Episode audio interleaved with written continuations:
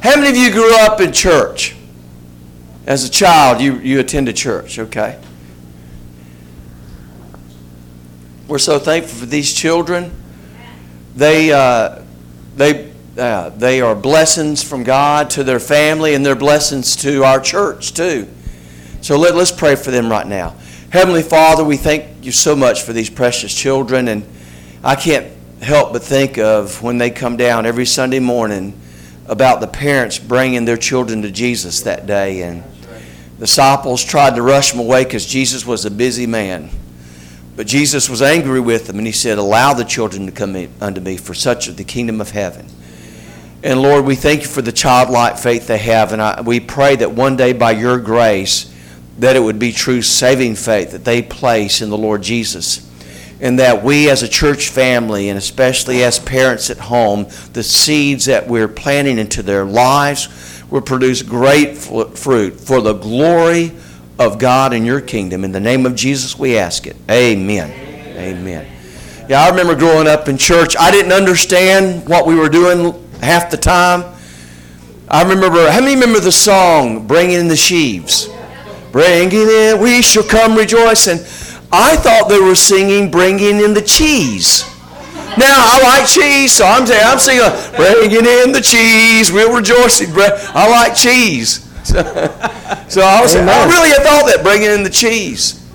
And I, thought, and also thought that on Sunday nights, there's people back in that thing where the water was, were going swimming. I really did. I thought there was some type of a swimming thing. I didn't understand it. Eventually, I asked questions, all that was called baptism right. and everything, and we we sat over in the wing of the church, so I'd have to come out and kind of lean and, and look and see what was going on. And I figured out that those who came walk the, what we call walk the aisle, remember that terminology, walk mm-hmm. the aisle? On uh, Sunday mornings were the ones who got in the water on Sunday nights. Man. And one Sunday morning, my older brother walked out from uh, the wing section to the preacher at the end of, during the invitation and I knew I, I was going to have to do it sooner or later, so I'm going now because he went. I'll be with my brother. And the preacher asked us some questions. We shook our head, and and then well, we, we got up in that water. And so, so I was baptized at the age of six, and I was a Christian now, and I was going to heaven. So I thought. thought. And I consider myself a Christian all of that time because I, I believe in God. I go to church. I've been baptized. You know, I'm a Christian. And yet the gospel was preached every Sunday at our church. And I had a Sunday school teacher that I really loved and respected so much. And he said he, he did our mission trips. We always do mission trips to Paw Paw, West Virginia from Second Baptist Church. Hmm. And he said, Now, when you get old enough, I want you to go on a mission trip with us. And I, he asked me, and I said yes. But to go on this mission trip, you had to come every Sunday evening during discipleship training and uh, uh, study and prepare to go on this mission trip. We had to memorize all kind of scriptures that showed the way that we can know God, come to God, called the Roman road. The Roman road. Verses in in, in the book of Romans that showed us our sin, that God was holy and God, uh, God must judge our sin, but yet He judged our sin and his son for us Amen. that if we turn from our sin and place our faith in christ we'll be saved. All kind of verses about Amen. that. And you had to memorize all these verses before you go on this mission trip so you could share with people on the mission trip. And i memorized all of those verses to do this. And it never dawned on me one time mm. jay you've never done that and we knocked on every door in that town of paw paw west virginia and and invited people to come. That Sunday night, uh, we had the tent set up for tent revivals, vacation Bible school during the day. That Sunday night, no one from town came. It was just us folks. So I wanted to go back to the camp and play volleyball. Why are we going to have a service? None, none of these sinners showed up. That was the night I was born again. That was the night that God opened my eyes to see my sin and my Amen. need of a Savior. And I, am sad, that, and, I, I, know you know this, Paul, because you talk about it to us. I mean, we got church members here. Their name's on the church roll, but their name is not on the heavenly roll. Yeah. They've never been born again. They, they might know about God and believe in God. I was sincere, but I was sincerely wrong. I, I thought I was going to heaven because I was baptized and I believed in God and I'm a pretty good person. I've never killed anybody. I didn't realize I was a sinner in need of a Savior. Mm.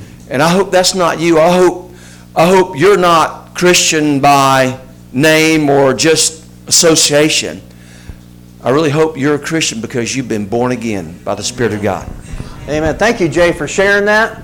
I asked him to do that because the, the Bible says in the book of the Revelation of Jesus Christ that they overcame him by the blood of the Lamb and the word of their testimony. And uh, the blood of the Lamb is always present, but I fear that the word of our testimony is lacking it many times. So I wanted to hear that today. We're going to talk about the blood of Jesus. Well, we're going to participate in a remembrance of the blood of Jesus in a moment as we celebrate communion, which we do always or generally on the first Sunday of the month, as uh, the Lord allows us to. So um, I want to invite you to turn in your copy of God's Word to Psalm 130. Some are in the Psalms. Three more sermons left. This one in Psalm 130, and I just, it's hard coming up with titles to sermon. You want to be so clever. But, but sometimes it's just not clever, but it's right there laying on the surface, and, and this was kind of one of them. And I just, I just titled it Waiting When It Hurts. Any of you had to wait when you were hurting? Waiting when it was painful? Right? Waiting when you were getting panicky? I think we've all been there, so we can, in some sense, relate to what David is saying. Next week, if you'd like to know, if you're one of those people that likes have some inside information, we'll be dealing with Psalm 19. Something cool about that one. That's the oldest psalm in the book because it was written by Moses, like hundreds of years before any of the other psalms were written. And it's a little different. Go look at it. And my dear friend, uh, Brother Justin Fordham, is going to come down from McDonough. And I love, I'm, I'm going to see if I can get him to tell his testimony briefly before he preaches. But two and a half years ago, he was running and using drugs in Atlanta. And uh, two and a half years later, he is a mighty man of God and preacher of the gospel. And he, I'm telling you what, he is your worst nightmare if you're out there running and drugging because he knows the power of the gospel. And I'm telling you what, he, he goes after his friends that are still in that lifestyle. And so pray for Justin. He's preaching right now at County Line Congregational Christian Church in McDonough. And then the following week, Brother Wes Fuller here will be back with us to finish up where we started in Psalms. Psalm I started with Psalms 1, and actually the uh, a lot of folks put Psalm 1 and 2 together as a, the same psalm. Um, so he's going to finish up with Psalm chapter 2, which I thought would be a fitting ending. So get your Bibles, and you're in Psalm 130, waiting when it hurts. Waiting when it hurts. As you can see in your Bible, or, or maybe even um, as we looked at it earlier in the call to worship, this has a title to it, and it's called a Psalm of Ascent. Anyone remember what a Psalm of Ascent means? What are they ascending? To the temple. Yeah, in Jerusalem. So, in other words, if I looked out here today, I would have to guess, because we're so down in our numbers, it's easy for me to figure out, that Jay Lauritsen, back there, raise your hand for us, Jay, you drove the farthest. Back in the day, we'd give you a prize. But uh, You probably drove the farthest to be here today. Um, and, and this was a song that they sang on their way to the temple to worship together as a nation. Now, they didn't do it every Sunday. Matter of fact, they did it on Saturdays and only six times a year officially. They had six what they called holy convocations. There were six times a year that all the men of Israel were required to stand before the Lord. And by the way, this is an aside. God said, "Don't come empty-handed. Bring me. You bring the Lord a gift in your hand." And then there were other things they had to bring besides a free will offering. There were other offerings. But anyway, six six times a year, and oftentimes the men would bring the wives and the babies. It was a festive time. That's where the word holiday comes from. It means holy day. And on those six holiest days of the year, all the Jewish daddies would gather up their Jewish mamas and all their little Jewish babies But they didn't get in the car to drive to Jerusalem. They walked. They walked. You walked to church today, didn't you? Mandy walked to church. I was listening to one of my old sermons from three years ago this week. Reminds me of another brother who used to walk to church. Because about 30 seconds into my illustration, I heard come through loud and clear, Amen, preacher, that's right. It was Brother Willie. Oh, I miss, I said, Lord, I need another Brother Willie so bad. Brother Willie was a dear old deacon brother of ours that walked to church every Sunday. Love that man. And he is with the Lord right now. But on your way to church, on your way to the temple in those times, it's a long walk. What do you do? You sing. I remember we had a long drive. I don't remember exactly how far it was to Manchester, Mom. I, I think it was about 50, 55 minutes. Would I be about right? Uh, we went to church far away from where our home was as well. And we would often sing in the car. Because mom learned something early on. If we weren't singing, we were fussing. Anyone ever have a fight on the way to church? Don't raise your hand if you had one this morning. you have a fight on the way to church, and then you know you're all fussing with each other and fighting, and then you get out of the car and you know, praise the Lord, brother. Great day, happy in the Lord. Meanwhile, you've been cussing each other out by the time you pull in the church parking lot. I know how it is. When we're on a long trip, which we're getting ready to take another one back to Kansas to see uh, my wife's family, one of my favorite things is when she plugs her phone into, the, into the stereo, which I'm starting to figure out how that works. I thought it was witchcraft at first, but it's not. It's just Bluetooth. And she plays, we have the whole, it's two albums, but we have the whole New City Catechism. And we play the whole thing and sing it. And that doesn't even get us halfway to Kansas. And we'll sing it several times. And it changes the whole, the whole environment. Y'all can picture what I'm saying? And, and, and you should listen to good music that exalts the Lord Jesus Christ and honors the Holy Father. Amen? You should surround yourself with that. Garbage in, garbage out. Don't listen to that garbage music. So, what would they do on the way? They would sing, but when they got close, by the way, the temple in Jerusalem, Jerusalem itself, but then the temple more so, was at one of the highest points in Jerusalem. That's how come, even though Jesus lived in Galilee, which is north of Jerusalem, the Bible always says he went up to Jerusalem. Why? Because it doesn't mean up north, it means up high. Jerusalem sits up high. And so they went up to the temple, but, but boy, when they got to Jerusalem, the temple itself was even higher. So you literally had to what? Walk up the stairs and the path to get to God's sanctuary. Well, that's what these songs of ascent were about. When all those pilgrims would get to the bottom. Now imagine you're walking with a group of people, and there could be 500, sometimes over 1,000 people in your group. But when you got to the, to the base of the temple, and it's going to take a little bit to, to walk up there, somebody would start singing a psalm of ascent. This is what you sing to get your heart ready to worship Jehovah, the covenant God of Israel, with your fellow Israelites. Some one brother has, has called them the stepping stones to the heart of God, these songs. I love that. So, what I'm about to share with you this morning is a, is a stepping stone to get to God's heart.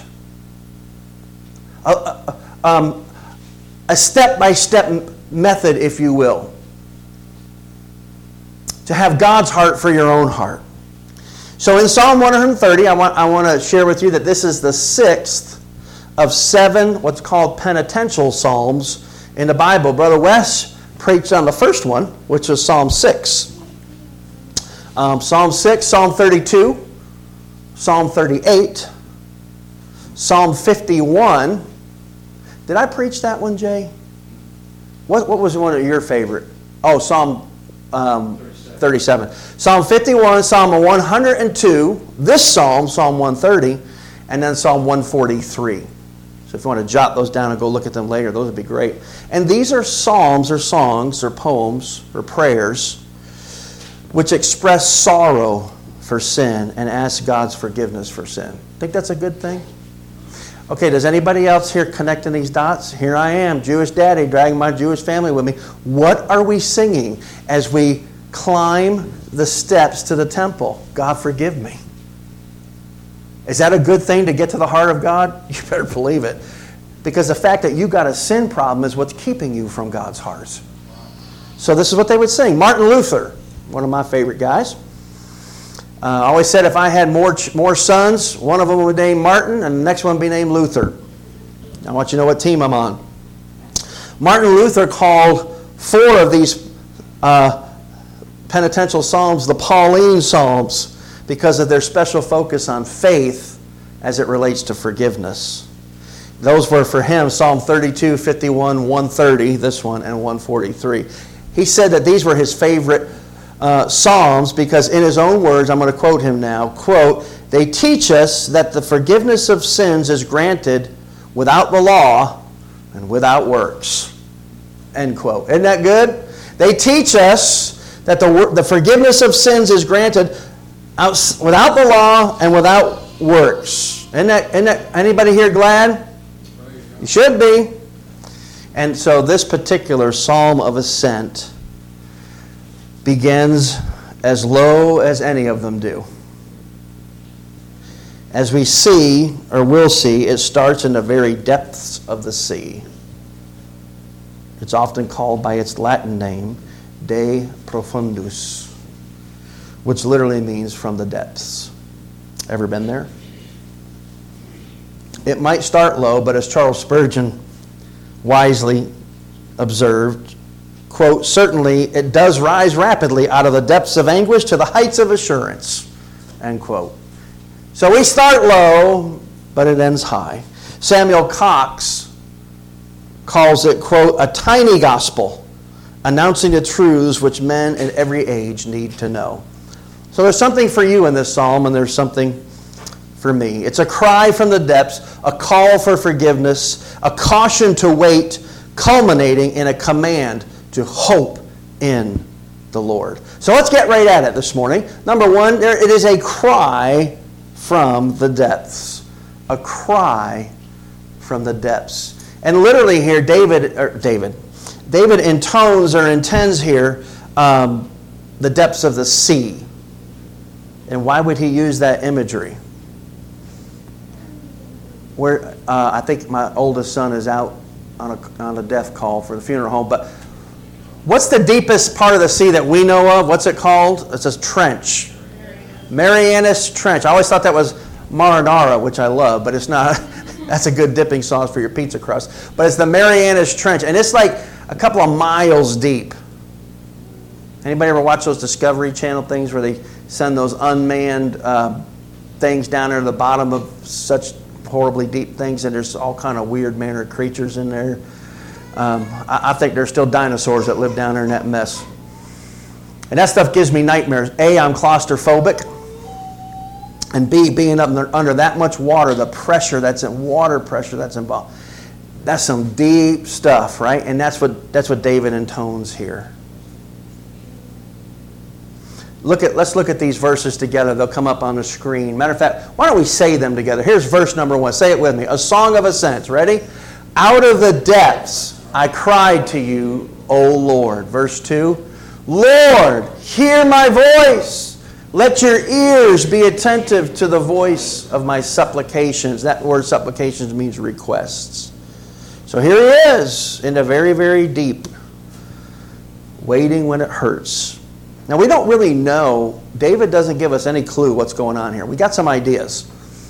It looks like whatever this depths is, a couple of things. Number one, it's not just David, it's the whole nation. Because there seems to be a, a, we get into it a little bit later, is he's really hitting on Israel. And it's a sin problem. So the whole nation had a sin problem. And it made the king feel like he was at the bottom of the Marianas Trench in the darkness and the pressure, and there was no way out. Now, I know that we can't relate to a country today that has a sin problem but maybe some other countries like, like Afghanistan. Actually, Brother Wes shot me a thing here this week. The fastest growing church right now is in Afghanistan. Wow. What does that tell us? Psalm 69, just jot it down, 1 through 3. David again, Save me, O God, for the waters have come up to my neck. I sink in the miry depths where there's no foothold. I've come into the deep waters, the floods engulf me. I'm worn out calling for help. My throat is parched, my eyes fail looking for my God. You ever felt like that? You ever felt like, God, where are you? Do you see this? I have. Jonah cries out a similar prayer from the belly of this great fish, not a whale, by the way. It's not a whale, it's a great fish. Whale's not a fish, it's a mammal. And there is a fish plenty big enough to swallow a human being. It happened twice to Jonah. It also happened to a guy in England in the 17th, 1700s. And, they, and, and the whale threw him, uh, this whale, listen to me, breaking my rule. It was, um, what do they call it? Paul's gone again. What do they call that giant, uh, nerd, uh, what's it called? With the spots on it. We got one in Atlanta Aquarium. Whale shark? Uh, is, it a, is it called a whale shark? Okay, Sam's, yeah, whale shark. It's got spots on it. Anyway, this whale shark, guy fell in when they were fishing in England in the 1700s, and this, this thing's not funny, but it swallowed him.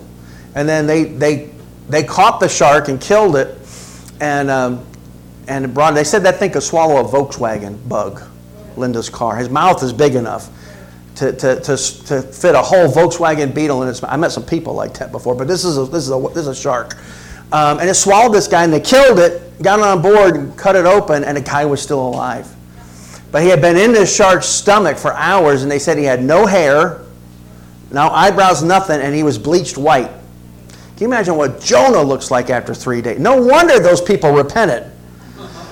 they said, "This, just a look at this guy coming in. What, what in the world?" Anyway, I digress. Jonah is not out of the belly of this great fish; he's inside of it. And, and, uh, and, and we know something about whale sharks is they dive down to the depths of the sea. So he's literally in the depths of the sea. Here's what he says. Jot it down, Jonah 2 2. In my distress I called to the Lord, and he answered me. From the great depths of the grave I called for help, and you listened to my cry. And then write this one down Lamentations 3 5. The cry of Jeremiah the prophet, the weeping prophet. I called on your name, O Lord, from the depths of the pit. And that was a literal pit. Um, the king did not appreciate his message from God and threw him in a pit. Corrie Ten Boom. Anybody know who she is? She's the author of The Hiding Place. If you've not read that, please do so. You can get a free version of it on YouTube. Listen to it being read. Ben's going to be reading that very soon in our class. She was sent to a Nazi concentration camp during World War II and, um, because she was hiding Jews in her home. Corrie once wrote this quote, There is no pit so deep that the love of God is not deeper still. And she lived that out in her life. And that's what you and I need to remember when the bottom falls out of your life. Listen to me, listen to me. God is still there. Now, David is dealing, we think maybe we can make some assumptions with some national sin problem. The whole country is in sin. And it, it's breaking his heart as the king. But God is still there. Don't forget it. We need to hear it. When you cry out to him from the depths, God hears you. Aren't you glad? Aren't you glad that God hears? I remember many years ago we had this little wiener dog. You all know what a wiener dog is? Um, long body, bitty legs. I don't even know if that dog actually had knees. I'm, I'm not certain he had knees. Um, those, it was like just some feet attached to a body. It's the strangest, but could that joker run? I don't know how that little tiny with no knees could run so fast. But old, we named him Schnitzel or Wiener Schnitzel. But old Schnitty could run. My goodness, he'd get loose and he he he want to visit his girlfriend, and boy, could he hit fifth fifth gear. You couldn't catch that dog for anything. Well, one day he disappeared. And I figured he was going to visit his girlfriend, but I'm talking like three days he's gone. Well, my daughters are freaking out. And I am too, because I, I kind of like that little dog. It was a Sunday morning.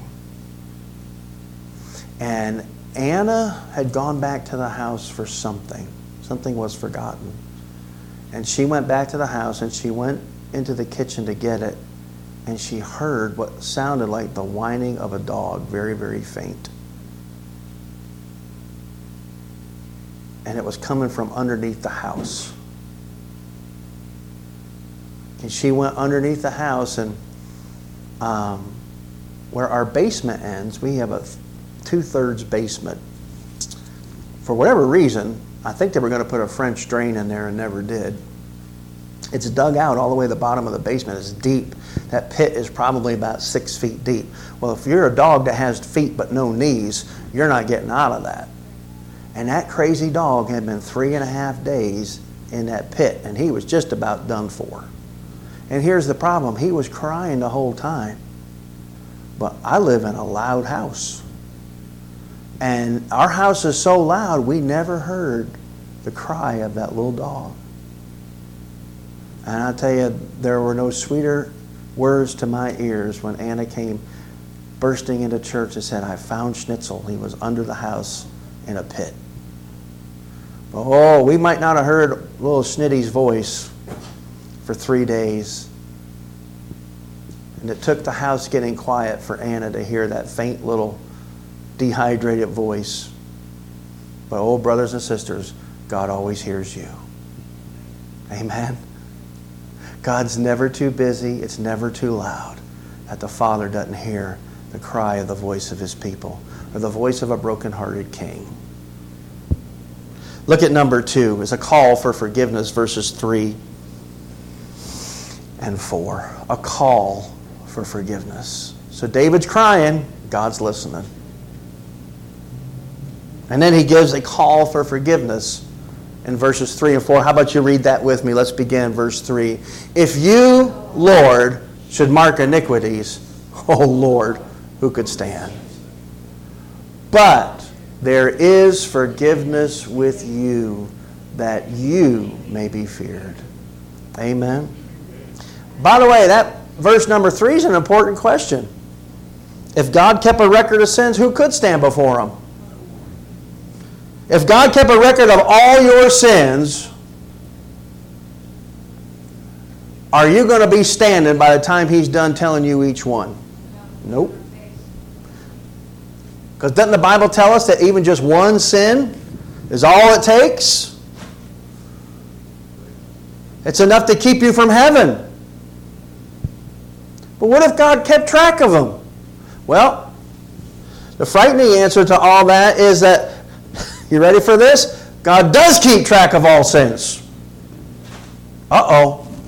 Revelation, jot it down. The book of the Revelation of Jesus Christ, chapter 20, verses 12 and 13. Listen to these words. John writing what he saw, and I saw the dead, great and small, standing before the throne. And you ready for this? And the books were opened. I want you to hear me. I forget who got up here and said it this morning. I think it was Jay. Your name might be on the roll of this church, but it doesn't mean it's in the Lamb's Book of Life. Jay said a prayer and got wet at six years old. He became the property of, and redeemed by the blood of the Lamb later on in that missions trip.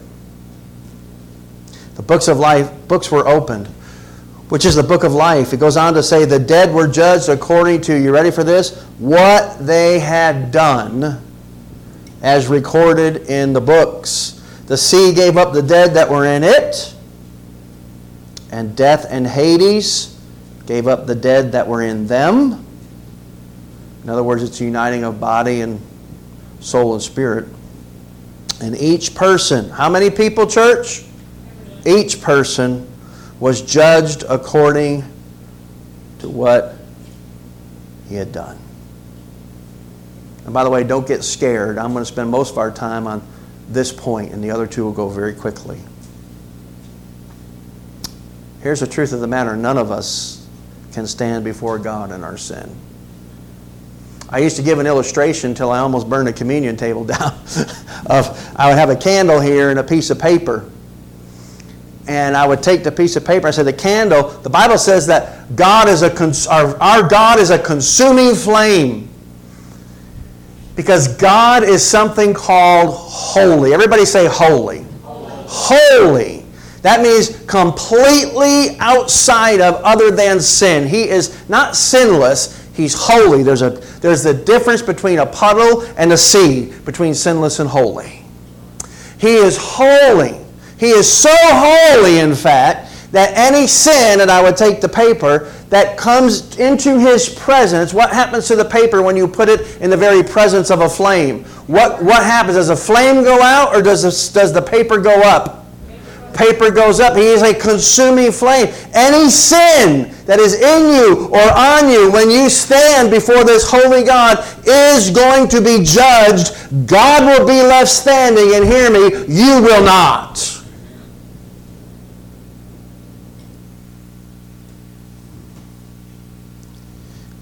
So we're talking about crying out to God from the depths. And when it comes to sin, you and I are truly out of our depth. In fact, this is the deepest depth of them all, to find ourselves deep in our sin. A guy named P.T. Forsyth said this There is no depth so deep to us as when God reveals his holiness in dealing with our sin. There's no depth so deep to us as when God reveals His holiness when dealing with our sin. The Bible tells us that no one has standing before God when it comes to sin.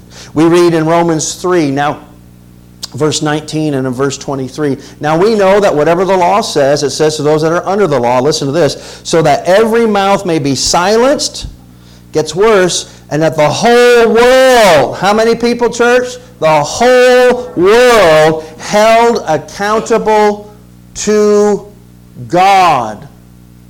And then a few verses later it says, because all have sinned. How many, church? All have sinned and fallen short of the glory of God. Who can stand before Him, church? No one. So, what's the answer? The answer is what David's doing here. We, we better get busy crying out for mercy. Amen? That's what he's doing.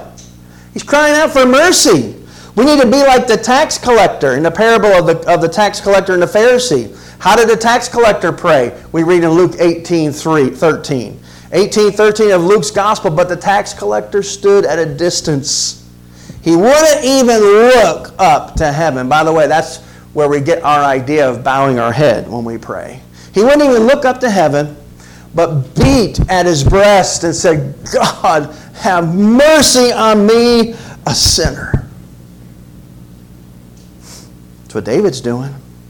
And it's interesting to note that Psalm 130 comes here more towards the end of the Psalms of Ascent than at the beginning. I would have thought it, it would start like that. No, it doesn't because the Psalms of Ascent are all about drawing closer to God. And one thing we learn in our Christian walk is this, and I want you to hear this. The closer we come to God, intimacy I'm talking about, the more aware we become of our sin. True or false?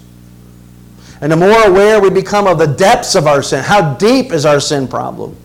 And the more we become aware of our great need for God's mercy and forgiveness. How many of you know what that's like to walk so close to God? I've experienced that. And I long to get back to that place in my life where I'm walking so closely to God that uh, I become hyper aware of my sin. I remember one particular episode when this was true. I just, God gave me this beautiful season of, of just intimacy with Him. And I don't know how many of you live in Wildwood. Raise your hand. Almost all of us. But even though if you drive in here, like Michael, you're going to notice something. Outside of Wildwood, stop signs are the law. Inside, they're a mild suggestion, apparently. Y'all know what I'm talking about? You've been here long enough to see. Be careful. Be careful. One of my favorite, this is bad. I, I know this is naughty, but I can't help myself. One of my favorite things to do, Mary, is it happens in the daytime a lot. Is I'll, I'll be out here going to my car, and I'll see this car coming, and they don't. Not only do they not slow down, they speed up because they're looking ahead. They don't see anybody coming off a North Confederate, so they're going to go right through it. And I run out to the edge of the road and I go like this. And I'm telling you, I've seen people lock them up. Why? Because somebody's looking. I want to tell you something. Somebody's always looking, even if nobody's there. God is looking. But it's funny to me how the law-breaking residents of Lake Wildwood will slam on brakes when there's a human being standing at that stop sign going like this. And I don't mean touchdown. I mean like what in the world? Oh, and there's a little bit of accountability. Everybody's going to take this suggestion and turn it into a law. Right? And I remember during one of these times of this sweet walk with the Lord walking so close to God, I pulled out of the driveway here, got to the stop sign, and I slowed down. But I kind of did a, because I'm not as bad. I'm not as bad as those people that blow through the stop sign. But I rolled through it and went on going. And I'm to tell you something. I didn't get to the side gate. Listen to me. Before the, con- the I hadn't been convicted of a sin like that. I mean, you'd have thought you would have thought I took the Lord's name in vain. That's how hard the Holy Spirit hit me with rolling through a stop sign.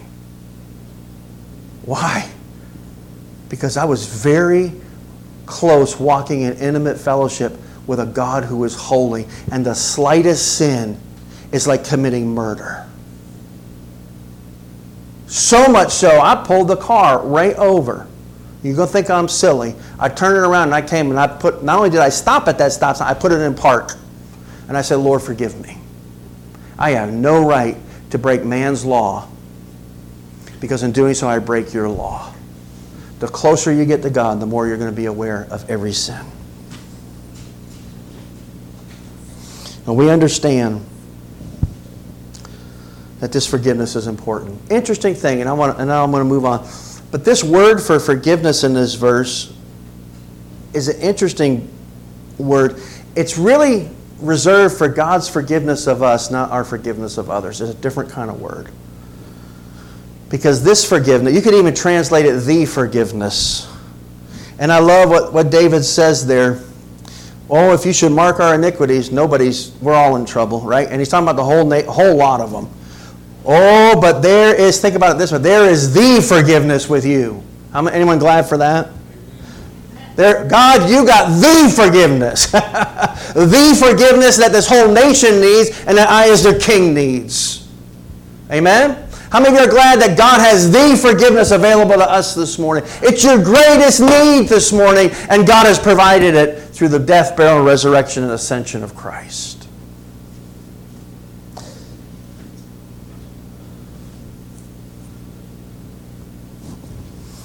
I love how David says it in Psalm 103 the Lord is compassionate and gracious. He does not treat us as our sins deserve. Amen. Or repay us according to our iniquities. Amen. Oh, but as far as the east is from the west, so far has He removed our transgressions from us. Oh. And that's true. If God kept a record of sin, no one could stand.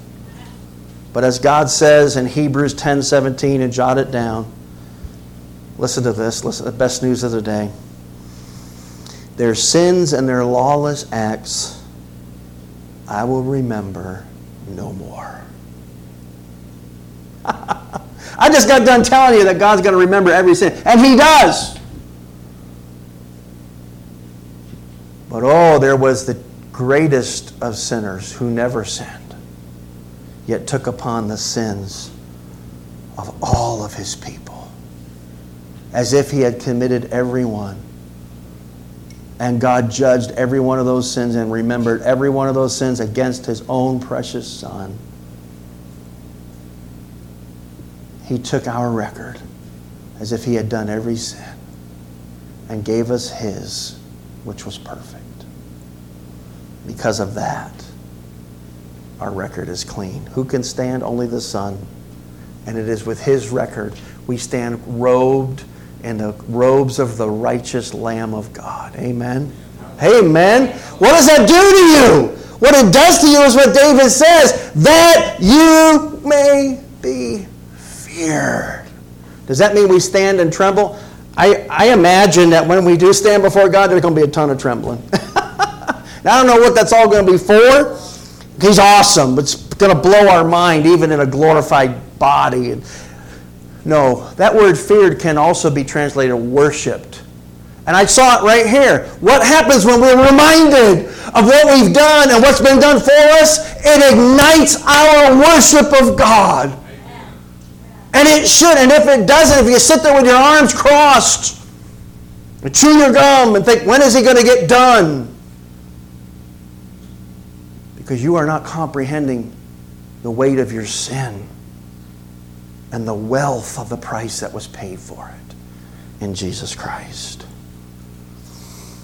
Charles Spurgeon, or let me do Samuel Cox first. He says this God shows this mercy, not that man may think lightly of his sin, but that they may magnify his compassion and pay him the reverence due his name. Isn't that good? As Charles Spurgeon writes, none fear the Lord like those who have experienced his forgiving love.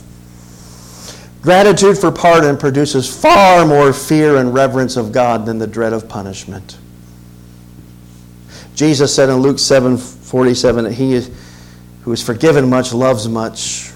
And that's the sense that we're getting here. Oh, Israel, do you not know what you have been forgiven of? Oh, oh people, do we not know what we've been forgiven of? We have, we have been taught of a Jesus who barely needs to die for our sin because we're that good. And that is a lie.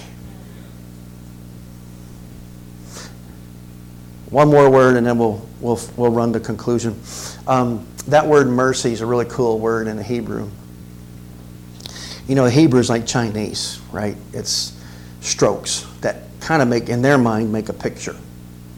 The picture for the word mercy is, a, is, is that the strokes go together and make a picture of a mother hovering over her child with a stick in her hand to beat off anything that would come close. It's the stubborn love of a mother for her children.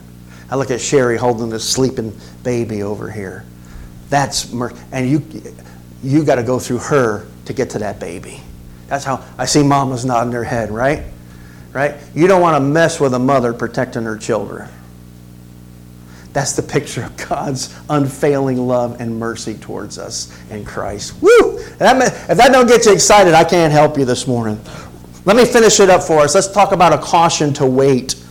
How do you wait? You wait expectantly. Look at verses 5 and 6 in this caution to wait.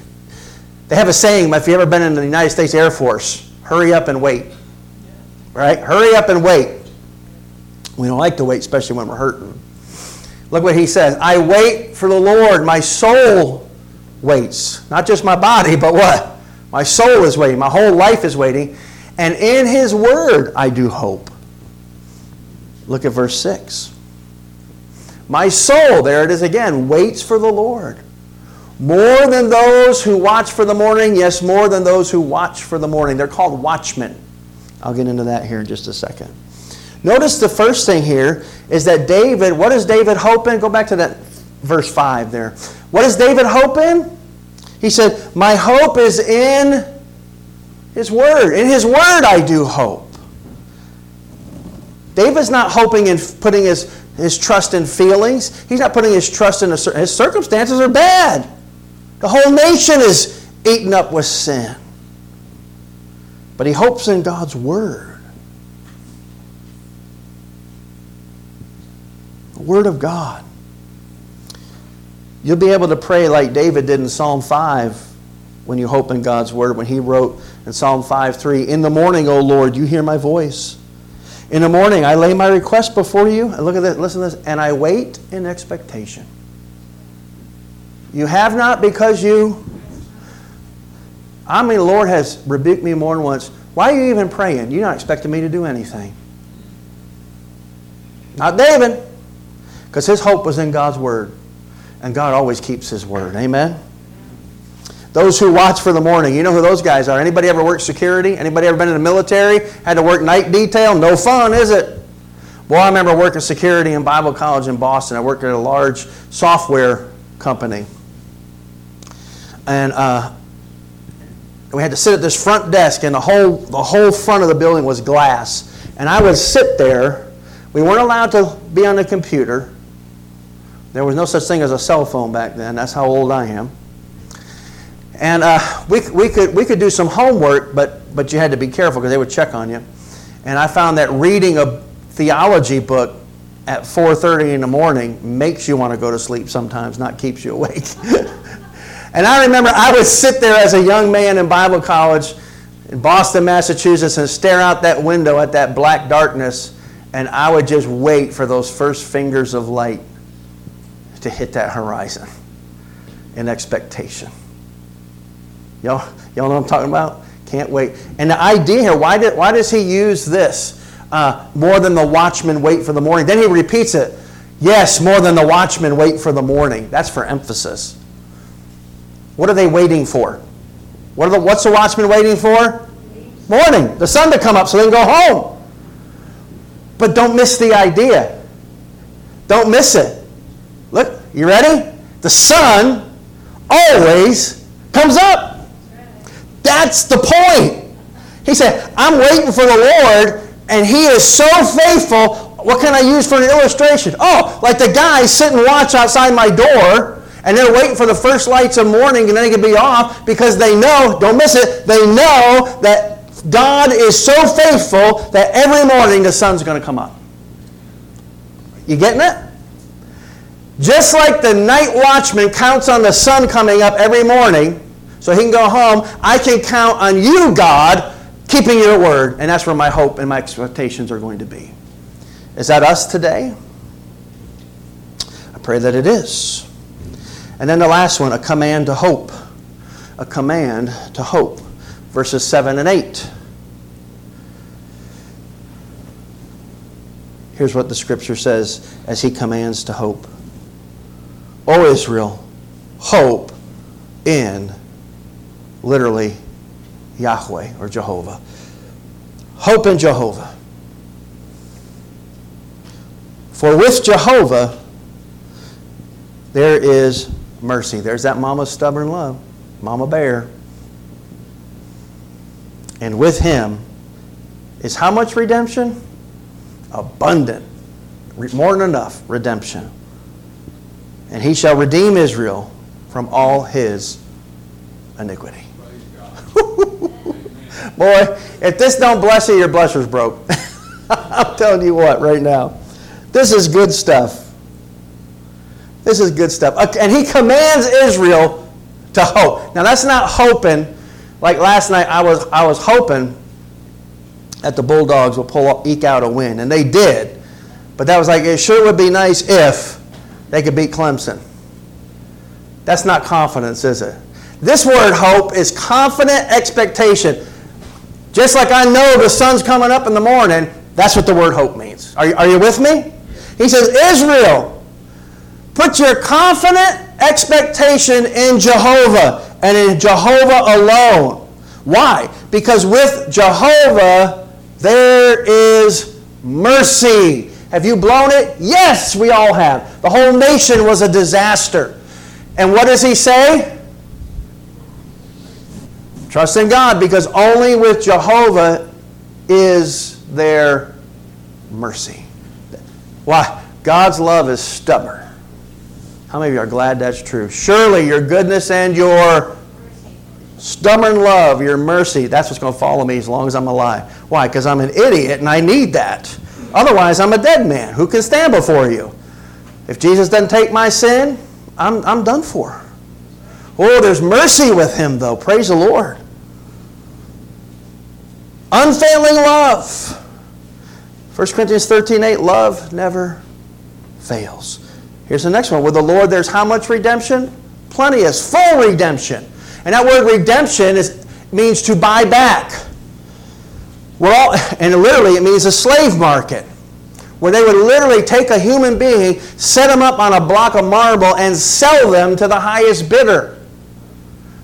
Bible makes it clear, and David was making it clear to Israel. All y'all are sold under sin. Sin, when you sin, the price is your soul, and you become a slave to that sin. Amen? And some of you are sitting there today, and you're slaves to that sin. Whatever that sin that is ruling your life. It might be the sin of anger. It could be the sin of bitterness. Was anger gone wrong? I don't know what your sin is, but here's I know two things. You ready for this? You ready? I know God knows what your sin is, and I know that you know what your sin is. And you're a slave to that sin. And how many of you have had this experience? The harder you try to get out of it, what? The more handcuffs get put on you. You started it, but you got no way to finish it. You can't buy yourself back. But what does he say? I can buy you. And I got more than enough money. The money is the blood of my son. Buys anything. I buy you out of that sin. I'll buy you out of that slavery. I'll buy you out of that perversion. The blood's enough. And that's the price. Full redemption with the Lord. Ephesians 1 7. In Him, in Christ, we have redemption through His blood, the forgiveness of sins in accordance with the riches of God's grace. You have great sin? Fear not. We have a great Savior. Amen. When he says in Romans 5:20 where sin abounded, he says what? Grace did much more abound. I wish they would just translate that right. Literally, it says, where sin abounded, grace super abounded. So, way over and above. What's that mean? It means you can't out sin the grace of God. God's grace through the blood of Jesus Christ is so powerful, it overcomes everything you could ever do, so you can stop doing what you're doing. And start living holy in Christ. And I love this last point God redeems his people from all their sins. From all of their sins. He shall redeem Israel from all, how many, church? All their iniquities. The Lord Himself will do this. God does it. We couldn't redeem ourselves. No human being can do it. So it took God Himself to redeem His people from their sins. he sends his own son into the world. You know what's interesting? Even Jesus' name proclaims this beautiful truth. When Mary was pregnant with Jesus, Joseph is fixing to get a quiet divorce. He could have made that public and really shamed her. And before you throw stones at Joseph, what would you think if your fiance came and said, Oh, by the way, Joe, I'm pregnant and God's the father? Yeah, okay, Mary. So he's fixing to do this quietly because he loves her. He's a good man. And God comes to him, gives him a dream, and says, She's telling you the truth, son. And here's how this is going to go down. You're going to take her, and ultimately, you're going to marry her. And when this kid's born, you're going to name him Jesus. Now, that's the Greek interpretation, the Greek translation of his name. The name is Yeshua, which we get our word Joshua from. And Yeshua sounds a lot like Jehovah, and there's a reason. Yeshua, you know what Yeshua means? God saves, God's salvation. You know what the number one name for little boys was the year Jesus was born? Yeshua. Why? Because they were begging God to send a Messiah to save them, not from their sins, but from the Romans because they had an idea that the Romans were their problem. They had no idea that their sin was their problem. They could live under the Romans as long, but they couldn't live under their sin. So God didn't send them a, a savior from Rome. He sent them a savior from their sin, from themselves. And sends Jesus. You shall call his name Jesus because he will save their people from their sins. Matthew 121. How wonderful to know that Christ has redeemed us from all of our sins, not just some of them, all of them. Past sins, what? Present sins and what else? Future sins. Now, so Now, here's a bad thing. I, got to say this. I got to put this qualifier. That doesn't mean that just because you're saved from all your sin, you can go out and live like hell. People who go out and live like hell live that way because that's where they're headed. What's in your heart comes out of your life. I'm just telling you the truth. All right? So that's not what it means. What it means is you have been given the power, the privilege, and the opportunity to stop living like hell and start bringing the heaven to earth. Amen? Amen? That's what it means. And it's a beautiful truth. I close with this Psalm 103. 2 and 4, 2 to 4. Praise the Lord, O my soul, and forget not all his benefits. What does he do? What are these benefits? Who forgives all your sins and heals all your diseases and redeems your life from the pit and crowns you with love and compassion. He redeems all your sins in Christ. He redeems your life from the pit and out of the depths of sin, and He crowns you with love and compassion. So, as we come to this table in just a second, we come to it to remember the gospel, the good news of what I have just declared to you. That through the bread and the cup, we are reminded of our sin. And we cry out from the depths of despair. The weight of our sin drives us to a call for forgiveness. And in light of this great forgiveness, we hear a clear caution to wait expectantly for God to do for us what we cannot do for ourselves. Because God demonstrates over and over and over his covenant faithfulness.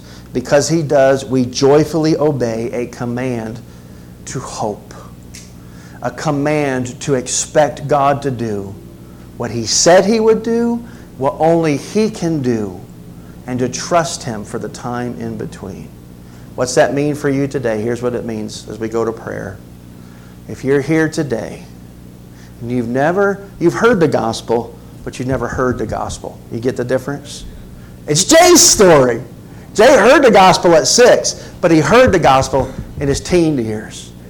This might be the very first time it makes sense to you, and God is awakening you to realize how sinful you really are and how holy He really is. Here's what you need to do with that. You need to, you need to work with God and say, God, you're right, I'm wrong. I am sinful, way more sinful than I realized. Preacher said even rolling through a stop sign is enough to send me to hell. And you're way more holy than I thought you were. You're offended at me rolling through a stop sign. In Lake Wildwood, where it's just a suggestion. But you're not okay with that because you are a holy God, and I'm apparently way more sinful than I thought I was, and you're way more holy than I ever understood. But today, right here, right now, it's starting to make sense to me. I'm in trouble. I can't stand before you. And every one of my sins is in some book. And when that book's open, I'm done. I am toast. I got nothing to say. I'm wiped out before you as I should be. But that preacher also said, You got a mother's stubborn love. And if I'll admit my sin and turn away from them and hold on to Jesus and receive Jesus' death, burial, resurrection, ascension in my place, that you take all my sin and put it in Jesus, and I'll get his perfect record. So that when I stand before you, it's not going to be Mandy standing before you. It's not going to be Paul standing before you. It's going to be Jesus, your own son, standing before you in perfect robes of righteousness, not guilty, totally purchased off the slave block of my own sin. And you're going to look at me and you're going to see me through Jesus. And I want to spend the rest of my life thanking you by learning how to obey better and better. That's the gospel. What do I do? You respond to it. You cooperate with that gospel. You do it right now. And you do not wait. You said, I got to come forward? No, but you can. There's an old fashioned altar right there. We need to start using that more. It's not an altar call, it's a gospel call. And if God, listen, I know this. If God's speaking to your heart, We can have all the men in this church stand in front of that altar and we can't keep you away from there. It ain't the altar that saves you, it's the cross of Jesus Christ and the empty tomb that saves you. And you need saving this morning. So if I'm talking to you, I don't care if you're a deacon, I don't care if you're a pastor. Don't let them titles stand between you and redemption. Let's get it right today. If it is right, let's get right. Let's make sure we understand who we're worshiping and thank Him for it. So I'm going to invite you right now. Bow your head and close your eyes. You spend some time with God. You ask Him, What's the condition of my heart? Am I ready to start walking with you again? It's been a little while, God. I'm sick of this flesh trip. It's not working. I don't like it. I'm yours. I'm not made for this. Maybe you just really don't know Him. You say, I got to repent of my sin. I got to turn away from my sin, put my faith in Jesus. You do that right now. Right now, do that. Don't do anything else. We're going to pray and ask God to wake us up to the gospel, and we're going to take five minutes and celebrate it, and then we're going home.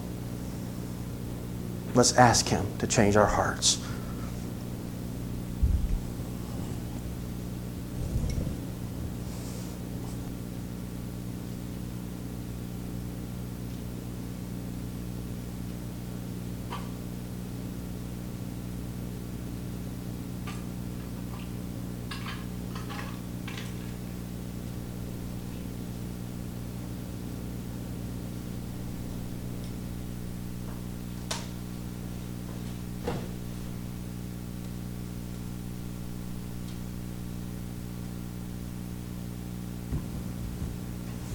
Father, we come to you today thanking you for the Lord Jesus Christ. Thanking you for loving us enough to send your only begotten Son to die in our place so that we could stand before you clothed in his perfect record of right. And we know that that could not happen unless and until he takes our wretched record of wrong and how wrong it is. May the truth of that wash over us like a flood. And instead of being in the depths of despair, may we be in the heights of praise because we are redeemed by your great stubborn love. And as we take these elements today in just a minute, may we be reminded of that and may we be overwhelmed and may we be so deeply grateful that it inflames and ignites our worship of you, even as we drink this juice and eat this bread. May we do it for the glory of your Son. And Lord, for those that are hearing this message new, may you awaken them from the stupor of their sin, that they may grab hold of the beautiful truth of their Savior in Jesus Christ. Would you do that today, not for us? Would you do it for the glory and majesty of your own name? We ask in Jesus' name.